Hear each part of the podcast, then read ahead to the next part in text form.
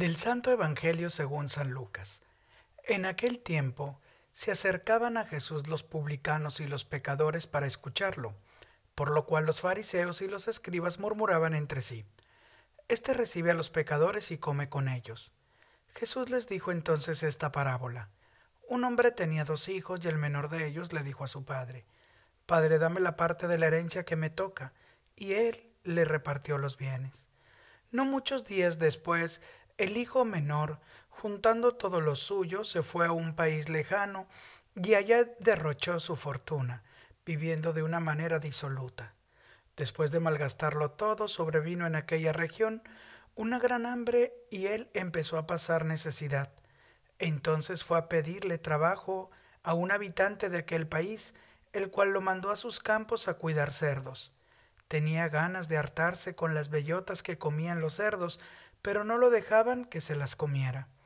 Se puso entonces a reflexionar y se dijo, ¿Cuántos trabajadores en casa de mi padre tienen pan de sobra, y yo aquí me estoy muriendo de hambre? Me levantaré, volveré a mi padre y le diré, Padre, he pecado contra el cielo y contra ti. Ya no merezco llamarme hijo tuyo, recíbeme como a uno de tus trabajadores. Enseguida se puso en camino hacia la casa de su padre. Estaba todavía lejos, cuando su padre lo vio y se enterneció profundamente, corrió hacia él y echándole los brazos al cuello, lo cubrió de besos. El muchacho le dijo, Padre, he pecado contra el cielo y contra ti, ya no merezco llamarme hijo tuyo. Pero el padre les dijo a sus criados, Pronto, traigan la túnica más rica y vístansela, pónganle un anillo en el dedo y sandalias en los pies, traigan el becerro gordo y mátenlo, comamos y hagamos una fiesta, porque este hijo mío estaba muerto y ha vuelto a la vida. Estaba perdido y lo hemos encontrado. Y empezó el banquete. El hijo mayor estaba en el campo y al volver cuando se acercó a la casa oyó la música y los cantos. Entonces llamó a uno de los criados y le preguntó qué pasaba. Este le contestó, Tu hermano ha regresado y tu padre mandó matar el becerro gordo, por haberlo recobrado sano y salvo. El hermano mayor se enojó y no quería entrar.